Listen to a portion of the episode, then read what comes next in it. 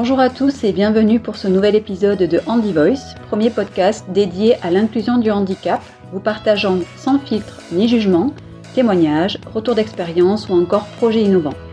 Vous l'aurez compris, Handy Voice est un espace d'échange et de parole offert à tous ceux qui ont des choses à dire sur le sujet du handicap, qu'ils soient concernés ou non. Au micro, Aude Angélique, cofondatrices d'Handifield. Notre mission, accompagner les structures privées ou publiques face au double enjeu sociétal et financier que revêt l'inclusion du handicap. Que vous soyez concerné par l'obligation légale d'emploi de travailleurs handicapés ou tout simplement de par vos valeurs et votre envie d'agir, mobilisons-nous pour changer notre regard sur le handicap.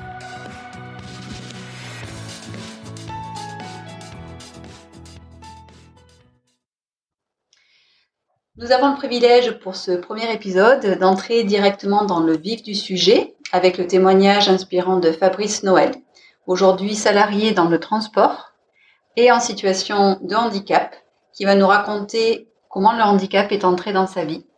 Fabrice, bonjour. Bonjour. Nous te laissons la parole. Merci. En fait, l'histoire euh, commence euh, le 27 octobre 2010. Il est 7h30 et en fait, une personne part tranquillement en deux roues à son travail. Mais cette personne n'y arrivera jamais.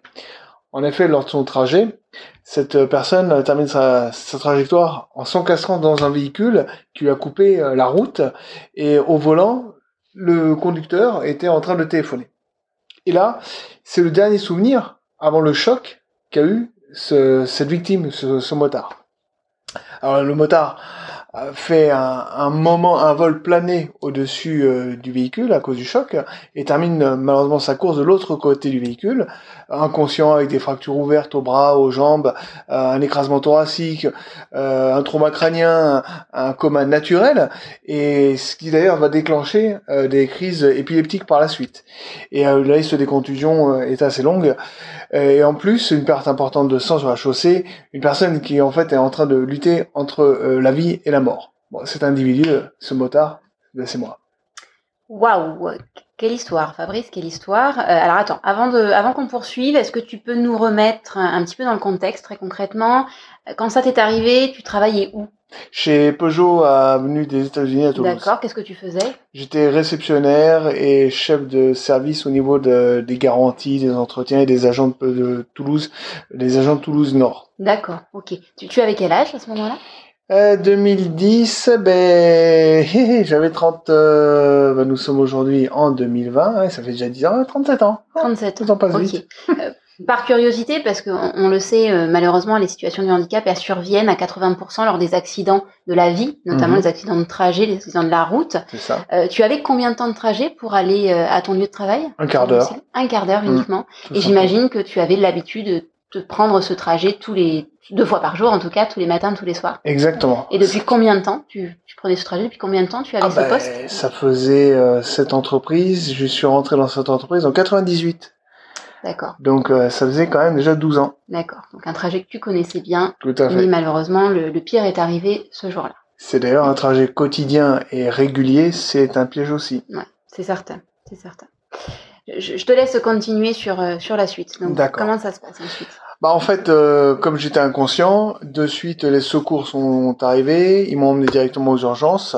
J'ai été tout de suite euh, au bloc euh, soins intensifs à Purpan. Là, ils ont stabilisé euh, au niveau pulsion, euh, au niveau sanguin, ils ont stabilisé la situation parce que j'étais à 140 de pulsation euh, au niveau sanguin au lieu de 80, ce qui faisait que ils étaient obligés, avant d'intervenir sur le corps, bah, de réguler Ouais. la tension De artérielle. stabiliser tout ça. Tout à fait. Et puis bah ensuite, euh, ils ont été obligés, comme je disais, de reconstituer un puzzle, puisque euh, entre les fractures ouvertes, les thorax comprimés, le trauma crânien avec un trou derrière la tête, il a fallu qu'ils remettent tout d'aplomb. Et ensuite, bah, ils ont commencé à me refaire des points de suture, des soudures osseuses, euh, et puis surtout me remettre en assistance respiratoire de façon D'accord, d'accord, d'accord. Donc là, tu dois voir, j'imagine, différents, euh, différents, euh, différents soignants, différents médecins. Tu dois te balader de service en service. Ça a dû être euh, comment, comment ça s'est passé un petit peu tout ça? ben, quand tu es dans le coma, tu t'en rends pas compte. Donc là, tu es dans le coma. Je suis dans le coma, j'étais dans le coma pendant 11 jours. Donc, ce qui fait que ben, la réanimation, enfin, pendant ces 11 jours, j'étais forcément suivi de service en service et euh, le, on va dire que le service euh, d'aide, enfin, on va dire l'aide pour les, traumas crâniens euh, m'a remis en route à partir donc, du 17, ouais, c'est le 17 octobre. Donc c'était 11 jours après, enfin un peu plus. Novembre, novembre. Oh, pardon, novembre. oui. après, bah, comme je dis, comme je dis comme je peux le dire, euh, un long trauma, on ne sait plus parler, on peut même plus prendre un objet, on peut même plus savoir ni reconnaître les personnes affectives ou la famille ou les amis. Euh, on a même du mal à, annoncer des mots parce qu'on est, euh, comme je dis, malheureusement, on, nous sommes vraiment que des légumes. On a un, un cerveau où ça a fait carrément un gros reset complet et il faut tout réinculquer et tout remettre les briques dans les briques pour justement reconstituer et rebâtir un mur. Alors là, là, je pense qu'on peut s'arrêter un petit peu parce que ce que tu dépeins là, ce que tu décris là, c'est fou. Euh, c'est difficile hein, de se rendre compte euh, de, ce type de conséquences quand tu dis euh, je peux plus parler, je sais plus parler, je sais plus mm-hmm. trouver les mots. Concrètement, tu sais plus parler, quoi. C'est-à-dire, tu, tu reviens euh, à l'état euh, d'enfant où tu dois réapprendre complètement. C'est euh, exactement ça. Chaque lettre, chaque syllabe. Il n'y a pas un mot, en fait. Il n'y a pas un mot, il n'y a pas un geste, il n'y a pas un regard de reconnaissance, de d'éveil qui, qui existe. Ah C'est, on est vraiment une image, mais il n'y a pas de, il n'y a pas de, il y a rien devant. Est-ce que, est que ça, est-ce que bon, tes proches s'en rendent compte Bien mhm. sûr, ça doit être, j'imagine, euh, très très dur pour eux. Mais est-ce que toi, euh, bon, tu te rends compte que tu peux pas parler, tu te rends compte que tu peux pas attraper des choses, mais est-ce que tu as conscience de ça? Non, pas du tout. C'est-à-dire que les gens qui viennent te voir en soins intensifs, ils te voient justement, ils, ils peuvent euh, avoir une idée, euh, ils pensent à beaucoup de choses, mais toi, tu ne sens, tu ne vois et tu ne réfléchis à rien du tout. Tu n'es même pas capable de réfléchir à une chose. Donc, tu n'as aucune sensation de, de faire mal ou de... Même toi, tu, tu sais même pas ce que c'est la douleur hmm. à ce moment-là. Et en fait, c'est, tu te, tu sais même pas que tu ne sais plus parler parce qu'en fait, tu as oublié ce que c'était de parler. C'est ça. C'est un gros reset au niveau du cerveau. C'est comme je dis, c'est un Rubik's Cube. Tu as les facettes d'un Rubik's Cube, mais tu aucune couleur qui va avec la facette. Donc là, il faut recomposer et reconstituer ce Rubik's Cube. L'image, pour le coup, du Rubik's Cube est, très parlante et je pense qu'elle elle, s'imprègne en nous quand tu, la racontes. Moi, j'aimerais bien faire un petit point sur la famille, euh, mm-hmm. juste parce que c'est quand même euh, dingue, ça aussi, hein, de se réveiller, de ne pas reconnaître euh, ses mm-hmm. proches. Comment la famille l'a vécu En quelques mots, sans rentrer dans ta, dans ta vie privée, mais... Les, mes enfants sont pas rentrés de suite dans la chambre. Hmm. Parce que euh, j'étais gonflé, traumatisé de partout, la tête, euh, on va dire, la tête était déformée, euh, des compresses partout, des tubes qui te sortent de droite et de hmm. gauche parce que t'es sous perte, t'es sous. j'avais, j'avais pas un, un tube respiratoire, mais j'ai, enfin, tu, on va dire que tu es comme un rat de laboratoire. Hmm. T'as des perfs partout, on t'injecte des choses partout, t'as des, des, des appareils de, de contrôle de, au niveau rythmique, au niveau cardiaque, au niveau. Mais. Hmm. Euh, Après, il y, a un peu deux effets. Du coup, il y a ce côté traumatisant pour des enfants. Et puis, il y a aussi ce côté très euh, inquiétant, le fait que tu ne sais plus qui ils sont. Tout à fait. Tu ne peux pas les Tout à fait. On n'a aucune reconnaissance hmm. euh, des, des personnes. Des visages. Des visages, tout à fait. Et, et, je reviens sur cette histoire de, de, de vocabulaire, de parole, de langage. Du mhm. coup, lorsque les soignants s'adressent à toi ou ta famille, en fait, tu entends des sons, mais tu ne les comprends pas. Tout à fait. C'est ça? C'est exactement ça. On te parle. Euh, en gros, c'est comme si je devais partir en Ukraine ou en Yougoslavie. On me parle dans, comme dans le pays de l'Est, mais comme je ne connais pas ce langage, je ne comprends mhm. rien. Mhm. Donc là, c'est pareil. J'entends, mais euh, il n'y a aucune interprétation. D'accord. Et toi, tu peux pas non plus sortir. Tu peux sortir des sons, j'imagine. Il y a des sons. Des sons, mais pas des mots, parce qu'en fait, euh, suite au choc frontal, j'avais une, euh, j'avais une, euh, une paralysie faciale sur tout le côté droit, donc je pouvais même pas ouvrir la bouche. C'était hmm. la bouche qui pendait d'un côté, donc hmm. pas d'articulation.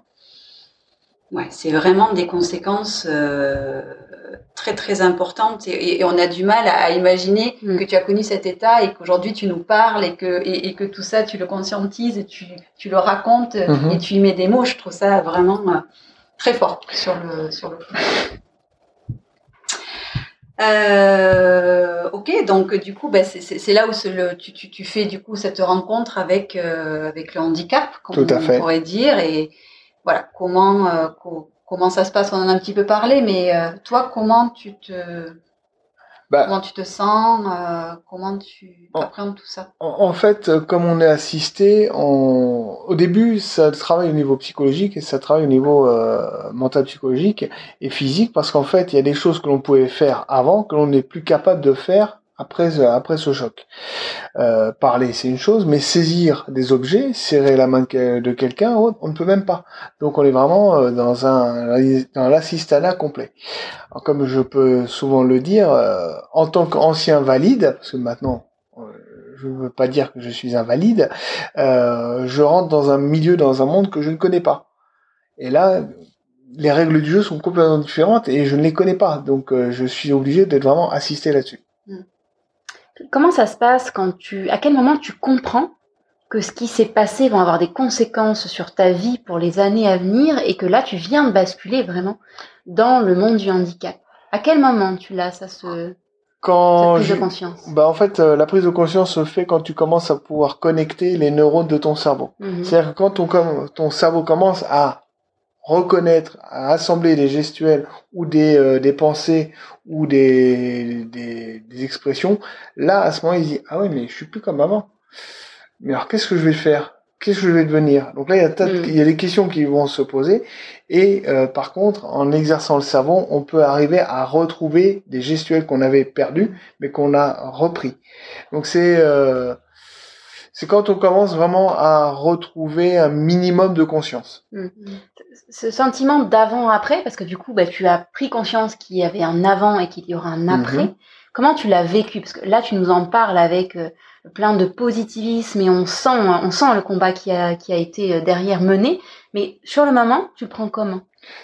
Comment Euh, tu l'accueilles ça? bah, Comme c'était pas mon heure, euh, j'ai souhaité euh, Mm. quand- continuer à souffler encore, à respirer encore et à Mm. profiter euh, de la vie. Hmm. Là, c'est le mental qui joue.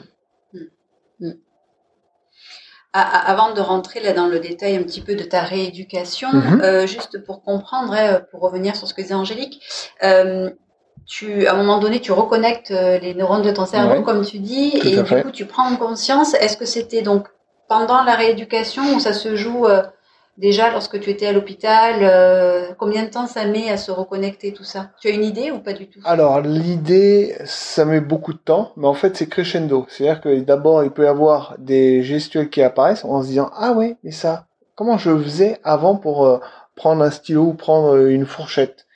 Et là, on commence à creuser dans le cerveau, et on se dit, ah, c'était comme ça. Et donc là, on retrouve des, des bribes, enfin des, des, des semblants de gestuels, et on essaie de réappliquer ces semblants de gestuels qu'on avait. Après, on va dire que l'évolution se fait progressivement. Tant qu'on n'a pas éclairé la case noire qui est dans le cerveau, ben, elle restera noire. Ben, alors, suite à un trauma crânien, il y a malheureusement des cases noires un peu partout. Et donc, le but du jeu, c'est d'arriver à faire un lien entre les cases blanches et les cases noires, et surtout que toutes les cases blanches communiquent correctement, et qu'elles, euh, en gros, qu'elles, qu'elles fassent euh, chanter la case noire, qu'elles disparaissent. Donc ça, c'est c'est- c'est C'est très le travail de la, progressif. de la rééducation. Ouais, hein, tout tu, à fait. tu vas nous, nous en parler. Et là, c'est très très progressif. Alors du coup, cette rééducation, donc elle, elle démarre début décembre, donc Début euh, décembre. Mhm. euh, mois et demi à peu près, euh, ou en tout cas un gros mois après le, ce, ce, ce jour de, de l'accident. Tout à fait. Qu'est-ce qui, qu'est-ce qui se passe pendant cette rééducation? Alors, euh, d'abord, donc j'ai été envoyé euh, par euh, par un très bon docteur à la clinique Verdèche.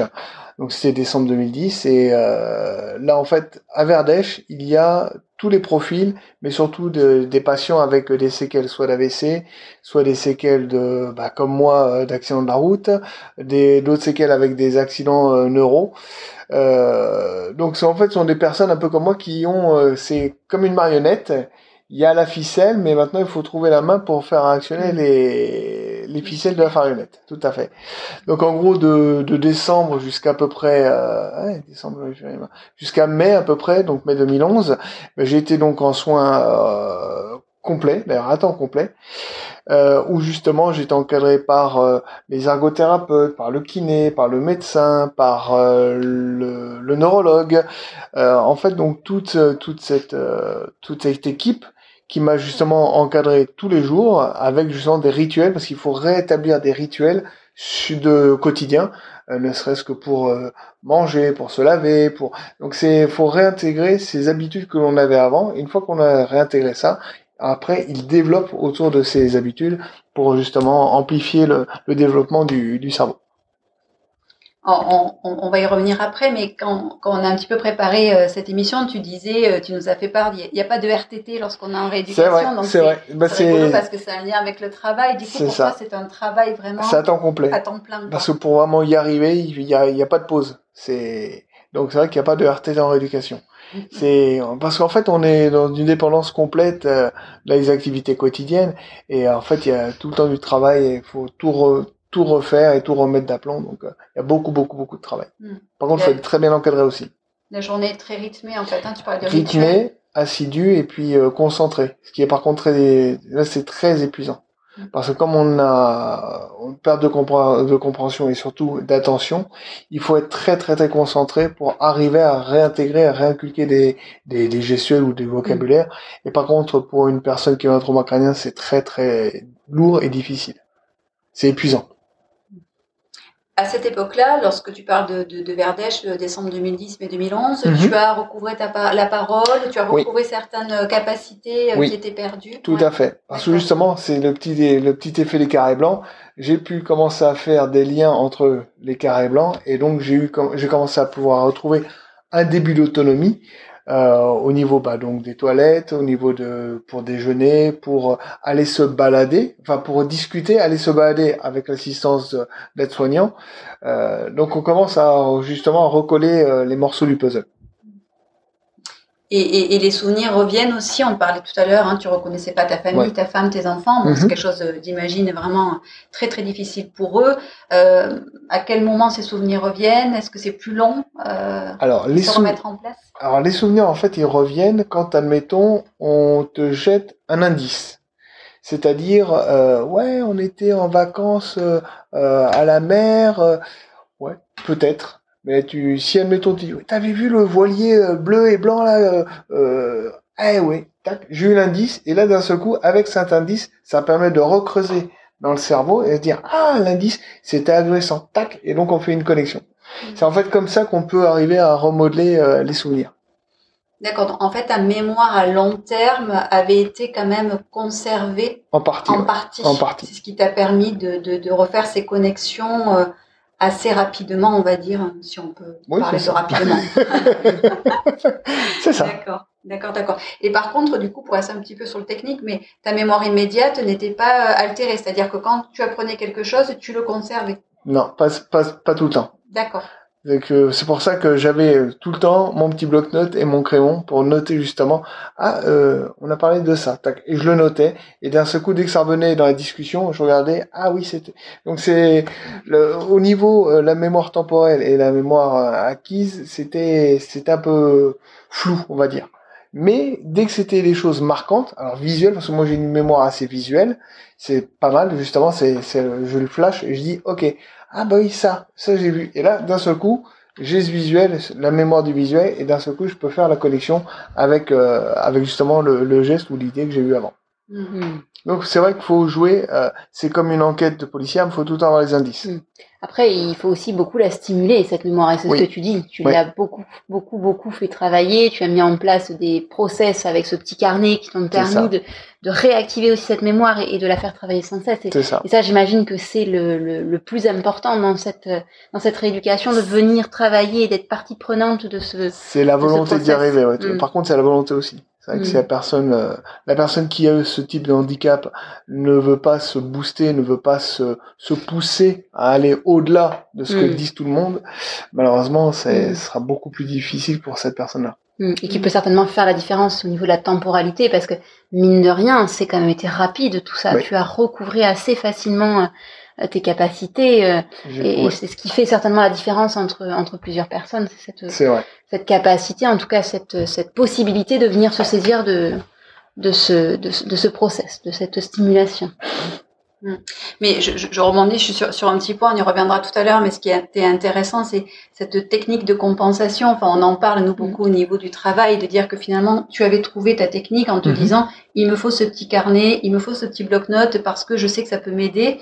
Ça. Euh, et voilà, et on voit bien que c'est un truc euh, qui, qui, qui, qui coûte rien, hein, c'est du papier, un stylo, et pourtant ça t'a euh, soutenu dans ton process d'évolution. euh. Et à mon avis, je pense que je suis pas le seul à avoir fait des antisèches au collège, donc les- c'est le même principe. Hein. C'est vrai, c'est le même principe. Comme quoi, c'est bien de démarrer par des antisèches au collège. Ça, Ça sert peut dans la servir pour la voilà, c'est ça. Ouais, en tout cas, c'est vraiment, euh, c'est vraiment impressionnant, hein, vraiment. euh. Juste une, une petite question euh, pour qu'on temporalise un petit peu tout ça. On arrive à, vraiment à, à suivre. Cette rééducation, elle a duré combien de temps au total? Euh, entre le premier établissement Verdèche et Cabirol, euh, quasi, alors, temps complet et temps partiel, on va dire, plus d'un an, un an et deux mois à peu près. Hmm, D'accord. Hmm. Que un an et deux mois quand même. Oui, que. Mm. Bon, après, c'est vrai qu'il y a eu des facteurs qui ont fait que ça a prolongé entre les greffes et puis euh, la crise d'épilepsie que j'ai fait. Hmm.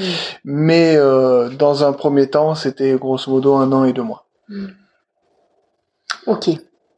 Donc là, là, du coup, effectivement, tu étais en, tu étais en, en centre, en centre spécialisé, donc Tout à fait. un encadrement, un équipement adapté. Oui. Euh, le retour à la maison, comment ça se passe?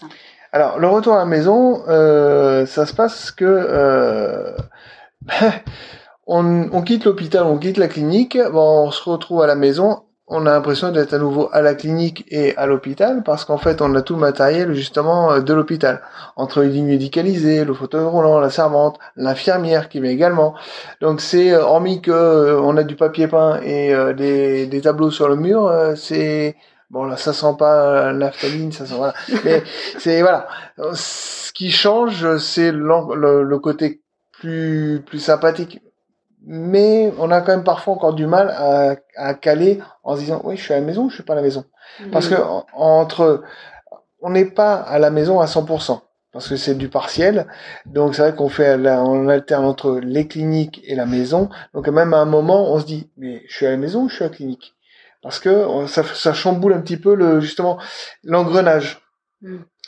Si si un cerveau n'a pas correctement été consolidé, euh, il n'arrive pas justement à savoir s'il est à la maison ou à la clinique ou il faut faut y aller doucement Mm. pour fonder douce enfin faut fonder doucement euh, le- la construction de son fonctionnement. Mhm. En, en parlant de retour à la maison, j'imagine que c'est aussi ça qui a un petit peu euh, euh, permis de reprendre le contact avec le milieu professionnel parce que donc tu étais quand même salarié Oui. euh, d'une entreprise. Mhm. Euh, comment ça s'est passé euh, donc parce que un an et quelques c'est pas rien. Mhm. Euh, Est-ce que tu avais des liens avec ton employeur, avec tes collègues? Est-ce que tu as gardé contact? Comment ça s'est passé pendant cette période-là? Comment tu l'as Alors. vécu et comment lui l'employeur l'a vécu? Alors, le, déjà, avant de parler de l'employeur, j'ai déjà pris, euh, j'ai déjà priorisé les amis et la famille. Parce que justement, bah, je suis, je suis à Toulouse depuis 20 ans, mais j'ai encore de la famille qui est en région parisienne. Donc tout le monde, déjà, j'ai pu me réacclimater à avoir du monde autour de moi Hmm. et euh, même à discuter au téléphone, parce que ne serait-ce que discuter au téléphone, quand on sait même pas, euh, quand on sait même plus comment ça fonctionne. Ah, oui, allô, euh, waouh, on me parle dans un boîtier. Non mais c'est Oui. c'est ballot, mais, Ouais, mais ouais, c'est un truc tout un con. très bon exemple. C'est un truc tout con, c'est- voilà. point, euh, Donc, euh, et donc, dès que l'on commence à réintégrer le système, le fonctionnement, on se dit, bah tiens, à ce moment-là, je vais voir, euh, je vais aller voir les, les collègues de travail. Donc là, avec, euh, parce que là, j'avais quand même un, un véhicule euh, qui m'emmenait à la rééducation, à la clinique et euh, au travail également, enfin au travail, là où je souhaitais, si je pouvais le faire. Et donc, il m'avait emmené une fois euh, au travail, ça m'a permis de revoir les collègues. Et quand ils m'ont vu euh, avec mon fauteuil, euh, avec mon fauteuil, ils ont dit, waouh, ils étaient étonnés. Là, tu étais en fauteuil roulant? Ouais, en fait, Ok. j'a- j'alternais entre. Alors, quand on est en éducation, d'abord, dans un premier temps, j'ai commencé avec lit médicalisé fauteuil. Ensuite, c'était fauteuil euh, canne anglaise.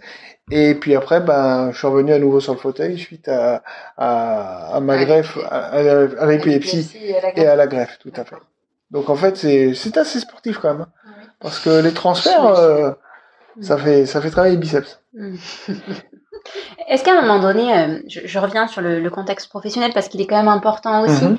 Euh, une fois que tu es sorti de, de ce, ce- cette, euh, de cette euh, inquiétude pour ta vie, que bon, voilà, tu commences un peu à récupérer. Mhm. J'imagine que tu t'es quand même questionné par rapport à ce, ce, boulot que tu avais.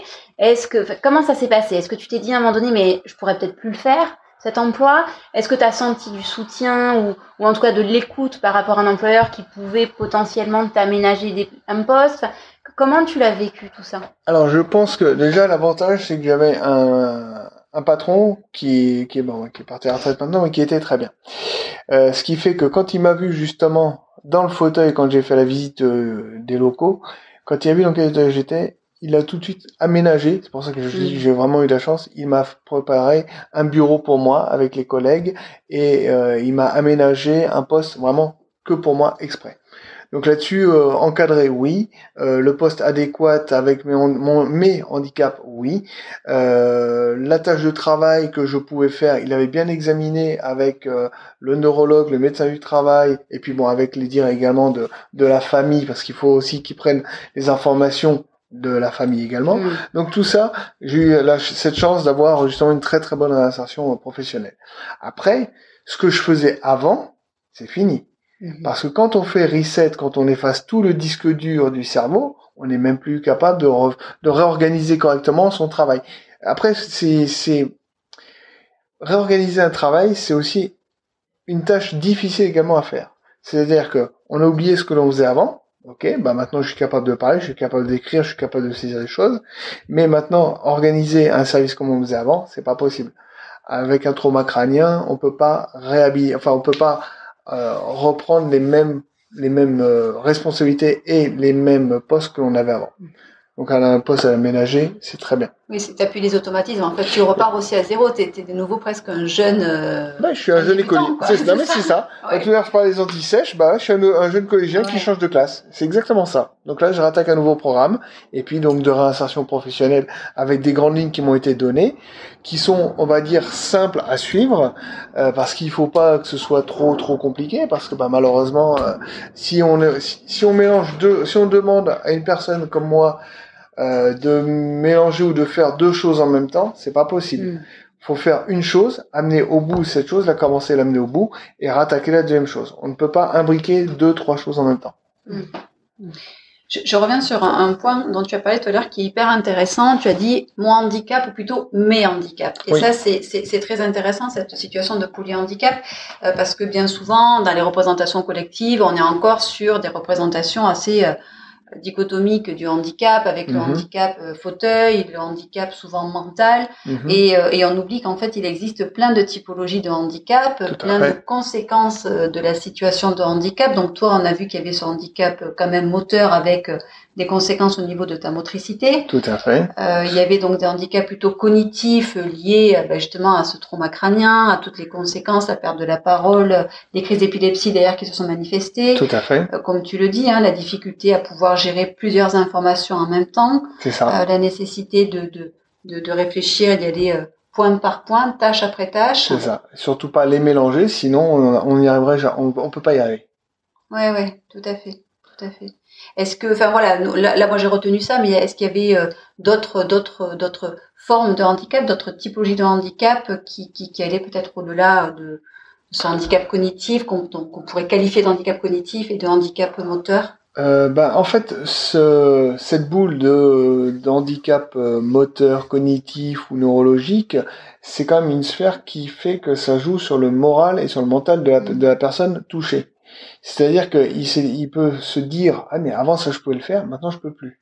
Et on n'arrive pas à trouver la solution. On, cherche à trouver une solution pour pouvoir refaire les mêmes tâches que l'on faisait avant et on n'y arrive pas. Donc parfois pour euh, si on n'a pas le, le mental, ça peut au lieu de progresser, on pourrait on va dire stabiliser, stagner, voire même régresser. Mm. Donc euh, c'est vrai que ou, ou, ou avoir peut-être, euh, là tu, toi tu as le mental, tu as aussi l'entourage, je pense qu'il peut y avoir certaines personnes qui peuvent du coup euh, partir sur des, des, des, des épisodes un petit peu dépressifs, sans parler Oui. d'une dépression forte ou profonde, mais on, on pourrait, euh, j'imagine, c'est aussi le risque, et tu en as peut-être toi croisé euh, dans ton parcours de rééducation. euh. Tout à fait. Bah, des personnes qui ont eu des accidents comme moi, voire même de ceux qui ont eu des séquelles de, lourdes d'AVC qu'ils arrivent à se reconnecter également, mais ils, ont vu ce qu'ils pouvaient plus, enfin ce qu'ils étaient devenus.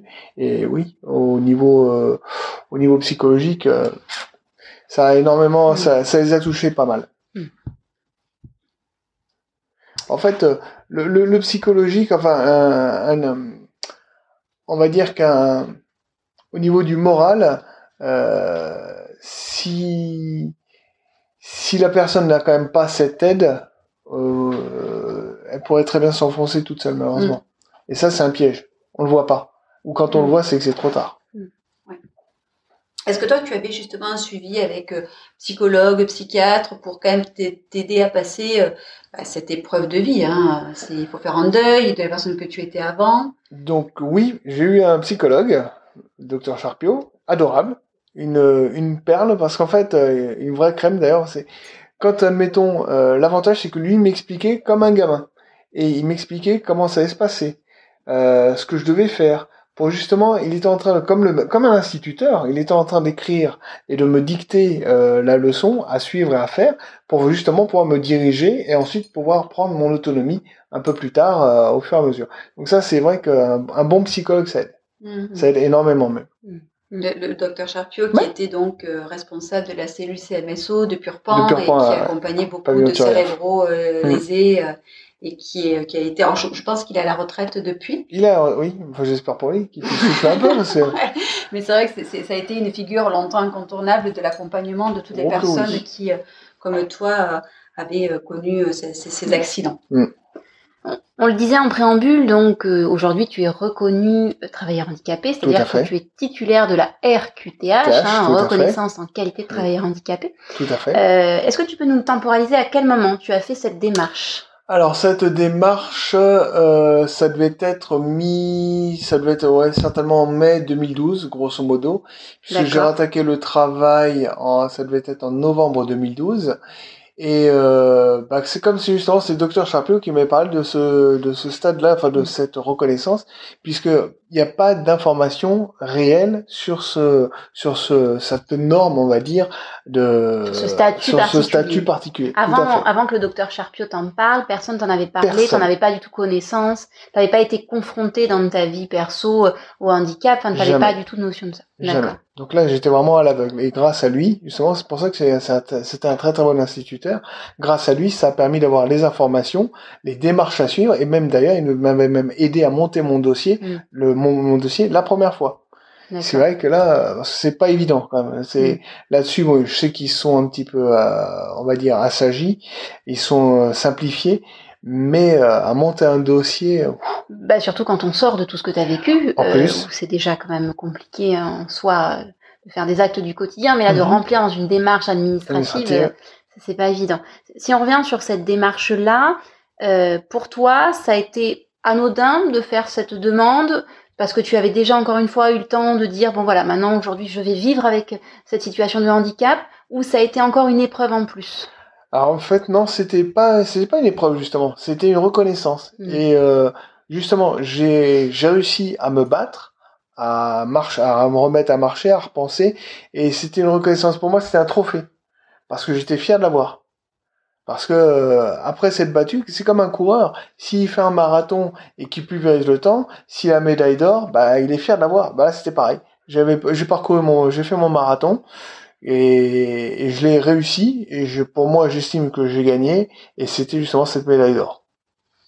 C'est hyper surprenant hein, parce que enfin là bien souvent lorsqu'on travaille avec des personnes qui ont des problèmes de santé alors pas pas forcément un parcours aussi euh, compliqué euh, que toi mais euh, c'est souvent ça fait souvent peur cette cette démarche. Le mot handicap fait mm. peur. Euh, toi, quand tu dis voilà, c'était un trophée, euh, c'est vraiment, je pense, la première fois que, que, j'entends ça. Euh, est-ce que tu peux comprendre, par contre, que pour certaines personnes, que certaines personnes aient des réticences, que ça fasse peur? Est-ce que tu peux imaginer pourquoi et peut-être nous Oui, mais justement, avec nous? alors oui, mais est-ce qu'ils ont été correctement accompagnés, correctement conseillés? Parce qu'au final, si j'avais pas eu ce docteur-là, j'aurais peut-être été comme eux. Hmm. Donc euh, je pense qu'il faut vraiment qu'il y ait une assistance pour les personnes qui ne savent pas ce qu'ils vont devenir demain. Et s'il n'y a pas de renseignement, s'il n'y a pas de, de comment dirais-je, d'informations données. Euh, on ne sait pas, on ne sait pas du tout où est-ce qu'on va aller le, lendemain, donc euh, on peut pas aboutir, on peut pas se projeter sur l'avenir. J'aimerais bien rebondir sur la, question de Aude où elle te parlait du mot handicap. Hein. C'est vrai qu'on l'entend souvent. C'est ce mot fait peur. T'en penses quoi, toi, de ce mot handicap? Euh, on, le voit beaucoup, il y a des situations et des avis très différents euh, sur ce mot qui est peut-être un peu trop stigmatisant, qui est peut-être un peu trop négatif. Toi, t'en penses quoi de ce mot? Bah, En fait, euh, justement, vu que les personnes n'ont pas d'informations sur les handicaps qui existent, parce qu'il y en a plusieurs, dès qu'on dit handicap, ils pensent tout de suite au fauteuil roulant. Donc on est dans la case bah, des bras cassés, des fauteuils mmh. roulants, des amputés. Non, parce que mm. un handicap ça part de ça part c'est vrai peut-être du fauteuil mais ça peut aller au-delà mm. euh, une personne qui a une amnésie ça peut être un handicap il y a d'autres d'autres symptômes ou d'autres euh, maladies euh, qui sont comme des handicaps euh, un trisomique c'est handicap ou pas?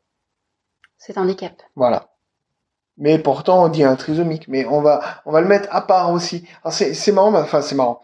Il y a un noyau handicap, mais il y a plein de handicaps que toute personne peut côtoyer tous les jours. Tout à fait. Aujourd'hui, je suis reconnu handicapé, je suis capable de parler, marcher, courir, mais euh, si on, si on, si je marque pas un t-shirt, je suis handicapé, personne ne verrait. Mm-hmm. Parce qu'il y, y, a des handicaps qui sont entre guillemets cachés dans nous. Invisibles, il y a 80% d'ailleurs. Ouais. Hein on le sait aujourd'hui, hein, 80% des handicaps sont invisibles. Donc c'est une bah part, une énorme part hein, des personnes en situation de handicap. Et cognitif, c'est un handicap. Mhm. Mais ça n'a pas été reconnu, euh, ça a été reconnu il y a, enfin, il y a pas assez longtemps que ça. Mhm. Très très tard. Et pourtant, ça se voit pas. Extérieurement parlant, ça se voit pas. Est-ce que tu as encore aujourd'hui, euh, est-ce que toi tu ressens encore des, des, des, conséquences de cette situation de santé que tu as connue maintenant en 2000, 2010 mhm. Est-ce qu'il y a encore des, des, manifestations de tout ça? Tu parles au niveau cognitif notamment ou, ou, ou moteur, peu importe. Hein, est-ce que tu moteur non, physique non, cognitif euh, justement. on parlait de l'exercice du cerveau à, à recaler les cases blanches ensemble ça va quand même nettement, nettement, nettement mieux. Mais c'est euh, un travail quotidien. C'est-à-dire qu'il faut tout le temps s'exercer, il faut tout le temps travailler et tout le temps réfléchir.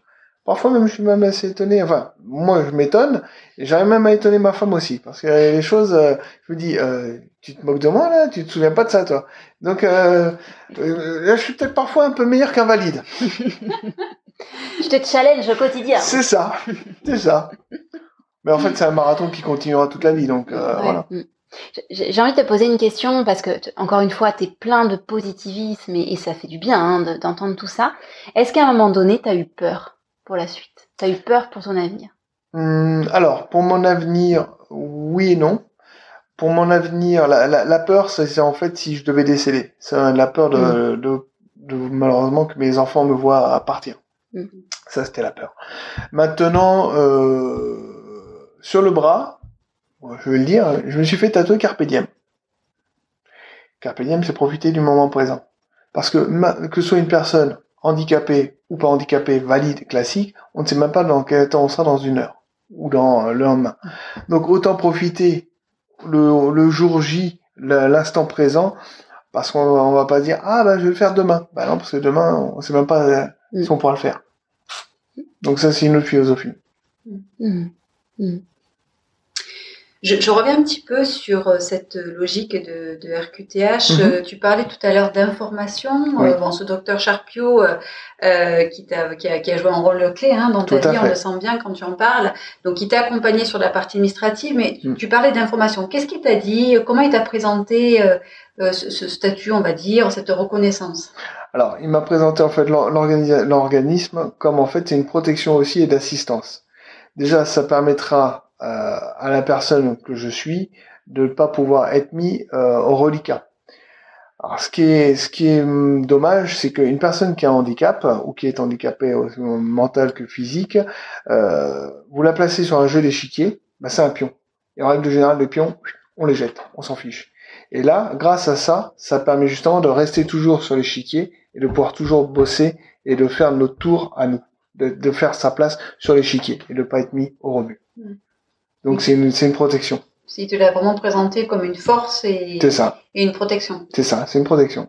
Et, donc, il te l'a présenté comme ça, et toi, maintenant, tu l'as. Est-ce que vraiment, tu te dis, oui, effectivement, c'est une force et une protection?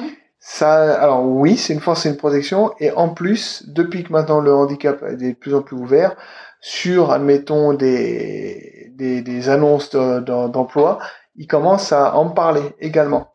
Est-ce que vous avez une reconnaissance RQTH Il commence, ça, ça devient pas euh, une, une, conversation, pas un critère régulier, mais ça commence à rentrer dans les dans les mœurs. Justement, en parlant de ça, je, rebondis parce qu'on va y venir, mais tu as changé de, tu as changé de travail, on va y mhm. revenir. Mais euh, toi, ton avis sur ça, est-ce que tu mets RQTH sur ton CV Est-ce que tu en parles en entretien? C'est souvent des questions qui nous sont posées par les recruteurs ou par des personnes euh, pas très à l'aise avec le sujet. Oui, je le mets. Euh, déjà parce que c'est, voilà, justement, c'est ma médaille d'or. C'est, mais euh, oui, je le mets parce que faut que tout le monde le sache et que surtout tout le monde connaisse ce terme-là la MDPH, le RQTH, c'est quoi C'est RAS, c'est euh, euh SVP Non, non, ce sont, sont des critères euh, spécifiques, donc c'est faut, faut le faire connaître et faut en parler.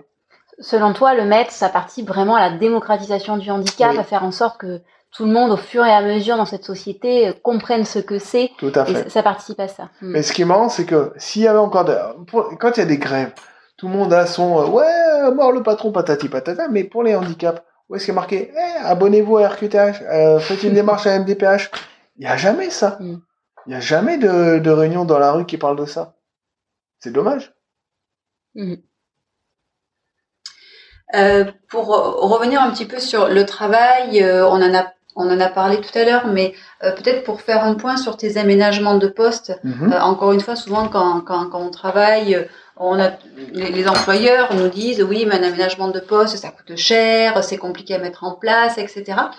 Toi, euh, sur du coup ton, ton, ancien poste, encore mhm. une fois, parce que là aujourd'hui tu as changé, quels ont été les aménagements dont tu as bénéficié? Euh, Alors donc déjà j'avais déjà des un poste beaucoup plus simple, euh, très beaucoup, enfin c'était beaucoup plus direct il n'y avait pas besoin de chercher à droite, à gauche ou des informations. Donc c'était une tâche à aller chercher les véhicules, faire des contrats de prêt pour les clients, euh, les recevoir, des choses qui sont euh, appuyées déjà soit sur l'ordinateur, puisque j'ai pu commencer à me remettre sur l'ordinateur, soit sur papier. Donc en fait déjà il y avait un, on va dire une charpente, un schéma qu'il me fallait juste suivre. Après, au niveau du, au niveau du temps, bah en fait, euh, au lieu de mettre 5 minutes avec le client, le patron m'avait justement m'avait donné 10 voire 15 minutes par client. Donc c'est c'est vraiment un aménagement humain. Mmh. C'est un critère très important à prendre. Donc des aménagements là, organisationnels hein, liés à ton temps de travail, parce que tu parles aussi d'une reprise au départ à temps partiel oui. qui est euh, remonté crescendo. Crescendo, euh, ce qu'on appelle le temps partiel thérapeutique. Au début, c'était quatre matinées par semaine. Après, donc, je suis passé à cinq matinées, et puis euh, à la fin, j'ai fait euh, quatre, j'ai fait quatre jours complets et une matinée. Et là, bah là, ça, ça a bugué complet. Je des PFC. Allez, voilà, euh, on se dit, bah voilà, j'ai tapé trop fort, trop haut. Mm. Bah, malheureusement, la transformation, c'est retour Cabirol, retour Verdèche, et on recommence. Et on réapprend tout. Donc, on recommence toute la démarche administrative, avec la CPM, avec, c'est tout un, donc c'est pour ça que parfois l'encadrement, ça peut être, euh, ça va être, c'est nécessaire justement pour soulager, euh, soulager la personne. Mm. Là, la limite avait été trouvée, avait été atteinte le, rappel entre guillemets à la réalité a été de façon assez euh, assez agressive quand même. Ah, c'est très agressif, mais euh, l'inconvénient c'est que la science, enfin donc je parle de ça maintenant il y a, 6-7 ans, la science ne connaissait que 20-25% du fonctionnement du cerveau. Mm. Donc si j'avais eu un petit déclic, un petit soupçon en disant ah euh, tiens ça mm. commence à bugger, mm. tiens j'ai pas pu assembler deux pièces, ben là c'est un peu comme une lombalgie, hein, ça craque un premier coup, ah bon je, je vais y aller doucement parce que je vais pas me taper une lombalgie. Bah, le cerveau, malheureusement, il n'y a pas eu de petit crack, qui, un petit, un petit crack d'alerte. Bah, c'est directement, pof, ça tape là. tu as certainement forcé, du coup, ne, connaissant pas ces manifestations-là. C'est ça. Tu n'es certainement pas arrêté au moment où il aurait fallu, entre guillemets, et ce qui fait que tu es allé jusqu'à la rupture. Quoi. Bah, en fait, comme c'est une nouvelle vie, euh, on connaît pas toutes ses limites, parce qu'on réapprend tout. bah là en fait les limites je les connaissais pas Bien bah, d'un seul coup c'est la nature qui m'a remis euh, qui m'a remis justement dans le droit, dans le Mm. droit chemin Une nouvelle vie, une nouvelle santé aussi, hein, que, Tout tu à es- fait. que tu as été éprouvé, hein, euh, du Mm. coup, euh, avec, cette, avec cet incident. Et donc après la crise d'épilepsie, donc tu as repris, tu es revenu quand même sur ton poste, hein, encore une fois, retour, en retour. Euh, avec les mêmes logiques d'aménagement. avec les mêmes logiques par contre on avait énormément diminué le temps. C'est-à-dire Mm. que là je faisais que quatre jours au lieu de bah, au lieu des quatre jours et demi Tu faisais quand même quatre jours de plein. Tout à fait. En fait, je- avec le médecin du travail, ce qui était bien, c'est que on a fait lundi, mardi temps complet, mercredi pause, jeudi, vendredi temps complet. Mm. Et là, ça permet justement de faire un break, on soulage, on se remet d'aplomb, on se repose et hop, on peut rattaquer. Mm. Et après, donc le week-end, ça permettait justement de, ouh, on fait le, le grand vide et c'est pas mal. Mm. Et ce, et justement, ce, ce, cet aménagement de temps partiel, bah, ça a duré jusqu'à, jusqu'à mai, eh ben, jusqu'à mai 2000, euh, jusqu'à mai 2020. Bah oui, jusqu'à maintenant. Parce que comme j'ai changé de travail, euh, Ouais. donc là maintenant je suis devenu à temps complet. Là, tu travailles à temps Là plein. maintenant je travaille à temps complet, ouais, tout à fait. C'est quoi ton poste aujourd'hui? Alors maintenant je suis préparateur mettant en main de camping-car et de, de van. D'accord. Donc en, en fait l'avantage c'est que comme rien n'est, alors alors c'est bien et pas bien. C'est bien parce que déjà ça change un peu le domaine, le camping-car et le van. Moi j'ai un van donc ça touche aussi le petit côté à moi perso que j'aime bien. Et euh, par contre le pas bien c'est que euh, c'est pas vraiment structuré. Enfin c'est pas structuré du tout. Et c'est malheureusement pour ça que je vais, c'est pour ça que je vais, on, on va lever un Tu petit vas réfléchir à peut-être Voilà, d'autres parce perspectives. que euh, justement comme ça ça manque de structure et d'organisation parfois je suis un peu euh, un peu pas perdu Mm. mais je suis obligé de faire un break justement pour voir avec le chef d'équipe euh, je vais pas vous louper quelque chose ou euh, voilà Oui, donc on se, cool. rem- on se remet en question mais là justement autant pour la crise d'épilepsie j'ai pas eu le il y a pas eu de symptômes il y a pas eu de déclic autant là je fais ah là il y a un truc qui va pas ça Mm. ça ça jongle pas correctement Tu mm. t'écoutes un petit peu plus. Un peu plus, tout et à voilà, fait. Tu sais que tu as encore besoin quand même de structure, de support écrit, de fait. cadre, etc. tout et à qui, fait effectivement, euh, euh, sont des fois plus simples à mettre en place dans certains métiers ou certaines organisations. exactement D'accord. Bon, mais quel, euh, quel Ouais. parcours, hein, vraiment. On reste un peu Merci, sans euh, voix quand même. Hein. Merci de partager tout ça avec nous et puis avec ceux qui vont, ceux qui nous écoutent. avec plaisir Donc pour pour conclure, Allez, quelques questions avant de conclure, avant de te laisser le mot de la fin quand même. hein. ouais. Euh, allez, quelques petites questions qui nous semblaient importantes euh, de- d'aborder avec toi. Euh, avant, avant tout, tout ce qui s'est passé avant ton histoire, c'était quoi ta vision du handicap? On a- j'en avais aucune puisque personne n'en parlait Tu ne connaissais pas? pas du tout Ça t'était complètement euh, C'était inconnu, c'est ça. Et euh, enfin, oui, c'était inconnu, hormis justement le stéréotype, la personne en fauteuil Mm. roulant. Mm. C'était les autres. Les autres, Et et, c'était bah, soit le fauteuil, euh, c'est, soit... c'est- en fait, ça fait deux tribus. Une, per- une personne en fauteuil et l'autre euh, normale. Mm, D'accord. Pour toi, c'était ça. Quoi. C'était ça. Et, et au niveau professionnel, tu n'avais jamais euh, été, enfin, rencontré de collègues qui étaient en situation de handicap. Tu n'avais, enfin, en tout cas, tu le savais pas, quoi. Euh, au niveau physique, je ne le voyais pas. Après, psychique, je ne sais pas s'il Mm. l'était. Mais c'est vrai que personne n'en parlait. Personne. Et ça fait, j'ai commencé à l'âge de 14 ans à travailler, j'en ai 47. euh, ben, j'ai rarement connu ou vu des personnes handicapées au travail. Mhm. Et alors justement, maintenant que tu en as fait l'expérience, maintenant que tu as un autre regard sur le handicap, maintenant que tu vois à quel point ben, tu as réussi à dépasser tout ce parcours, à quel point tu as recouvré tes capacités euh, physiques, intellectuelles, cognitives, etc., quel regard tu portes sur l'inclusion dans le monde professionnel? Tu sais qu'il y a une obligation légale de- d'emploi de, 6% de 6%. travailleurs handicapés. Euh, voilà, Qu'est-ce que, quel regard tu portes là-dessus, sur cette obligation? Alors, l'obligation de l'employeur, euh, il y a ceux qui l'utilisent correctement et ceux qui abusent. Parce que il y a les employeurs qui qui euh, embauchent des personnes handicapées, c'est vrai qu'ils ont, euh, bah, ils ont, ils touchent des sous. Alors, c'est pas tout à fait vrai. On va y revenir dessus, D'accord. mais ça marche. Ils, ils, ils, Ça marche ils en plus payent pas. Ils, en- ouais. ils payent pas de contribution. enfin, voilà, ils payent pas, mais- On va y Ils payent revenir. plus que ce qu'ils ne reçoivent hein, d'ailleurs. D'accord, bon. On va y revenir. Mais ça, c'est hyper important ce que tu dis parce que c'est ce qu'on on- on constate hein, dans, nos, dans nos activités, c'est que euh, les personnes en situation de handicap elles-mêmes sont souvent peu informées sur la loi et les obligations légales Mhm. et ont souvent beaucoup de croyances, de représentations ou de fantasmes sur ce que touche l'employeur, Mhm. en fait, dans la réalité, aujourd'hui, ben, il n'y a pas, y a plus d'aide à l'insertion professionnelle. Ça existait il y a quelques années. Ça n'est plus le cas aujourd'hui. Peut-être que ça reviendra. Hein. Peut-être que la GFIP ou autre remettra en place des choses. Mais euh, voilà, en tout cas, c'est c'est D'accord. c'est- c'est pas ce schéma-là. On le précise quand même. Là, je pense que c'est plutôt d'un d'un point de vue macro. Est-ce que tu trouves que le handicap aujourd'hui a sa place dans le monde professionnel? Est-ce qu'il est bien inclus? Est-ce qu'il est bien intégré? Est-ce que tu as l'impression que le monde professionnel joue le jeu? Euh, alors, tout dépend des structures, pareil, des entreprises. Les petites structures, il y en a qui vont le faire. Les grosses, pas forcément.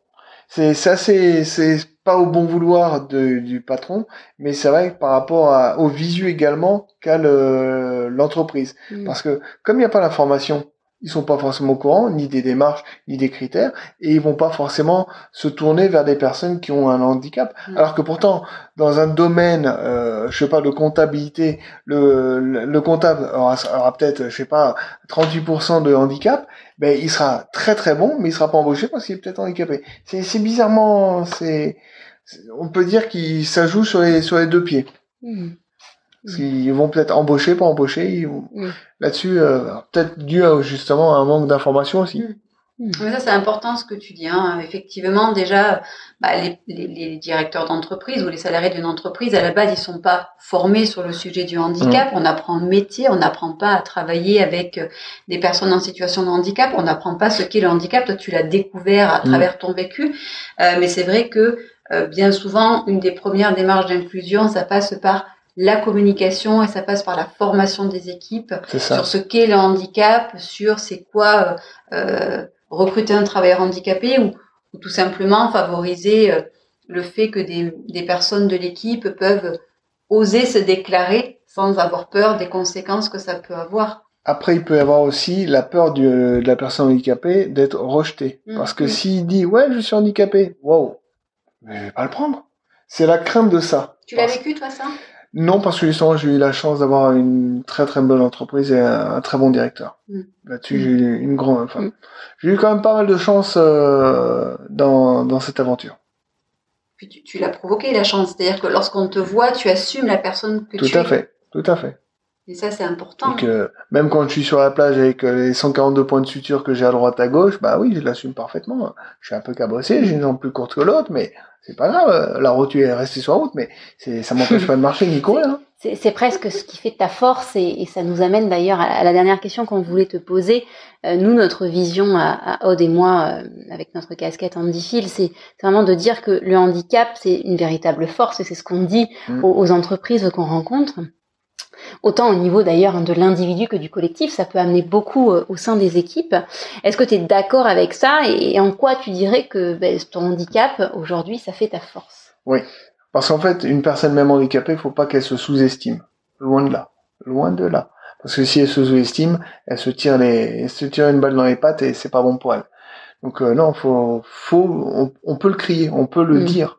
C'est, euh, je prends un exemple tout bête. Quand vous êtes enceinte, vous êtes fier de le dire, vous êtes enceinte. Ah bah, ça se voit en plus. Avant, avant que ça se C'est vrai voit. qu'il y a une fierté. Oui, une fierté. fait, Bah voilà, sûr. bah c'est pareil. Être handicapé, bah oui, je suis fier de l'être et de respirer et de le vivre. T'es fier de t'en être sorti et d'avoir réussi et de, de- de Tout à fait. réussir toujours aujourd'hui à à vivre de façon tout à fait normale Normal. avec tout ce qui s'est ce qui s'est passé, tout ce qui normal, avec des petits aménagements que je me suis fait, des petits rituels, mais oui, c'est ça. Bien sûr. Ouais, c'est ça. Parfait. Eh bien, on va te laisser le mot de la fin. On va te laisser conclure ce, ce, posca- ce podcast. Bon, enfin, comme euh, là, je vais le dire euh, rapidement, mais euh, bon, c'est une aventure que je ne souhaiterais vraiment à personne. Ça, c'est Mm. aussi bien pour la personne qui va le subir que pour toute la famille qui, qui va le vivre aussi. Euh, grâce au corps médical et puis aux aides-soignants et aux encadrants, grâce à eux, j'ai pu aussi m'en sortir. Parce que si j'avais pas eu toutes ces personnes, bah, je, ça m'aurait pas permis de, de me reconstruire. Il a fallu que je rebâtisse justement un, mur pour pouvoir tenir, pour pouvoir tenir debout. Et euh, comme j'ai, comme je l'ai dit tout à l'heure, euh, j'ai gravé, euh, j'ai fait tatouer sur mon bras Carpe Diem, donc c'est profiter de l'instant présent parce que oui, on ne sait pas du tout ce que l'on sera là dans une heure, donc euh, faut en profiter, faut respirer et en profiter aussi bien pour nous que pour les autres aussi, qui puissent en profiter. Euh, c'est le mental, le psychologique, le côté positif, faut tout le temps l'avoir dans la tête parce que c'est vraiment le, le traitement et je dirais c'est un, sont des éléments indispensables pour pouvoir s'en sortir et puis pour réussir à, et respirer euh, à nouveau une nouvelle vie. C'est une nouvelle vie, il hein. faut l'apprendre, il faut Mm. l'apprécier. Bah, écoute, merci beaucoup Fabrice pour, euh, pour ce, ce partage de vie, euh, cet instant de vie. C'était c'était très riche et on a appris euh, plein de choses. Merci encore. Merci. Merci beaucoup. Et voilà, c'est déjà la fin de notre épisode. Nous espérons que cela vous a plu. Si vous aussi, vous avez des choses à dire et à partager sur le sujet du handicap, ou si vous souhaitez que nous abordions certaines thématiques, contactez-nous par mail via contact@handyfields.com. Pensez aussi à liker et partager auprès de vos amis, de vos proches et bien sûr de votre réseau, car le handicap, plus on en parle, plus on l'inclut. À très vite pour un nouvel épisode.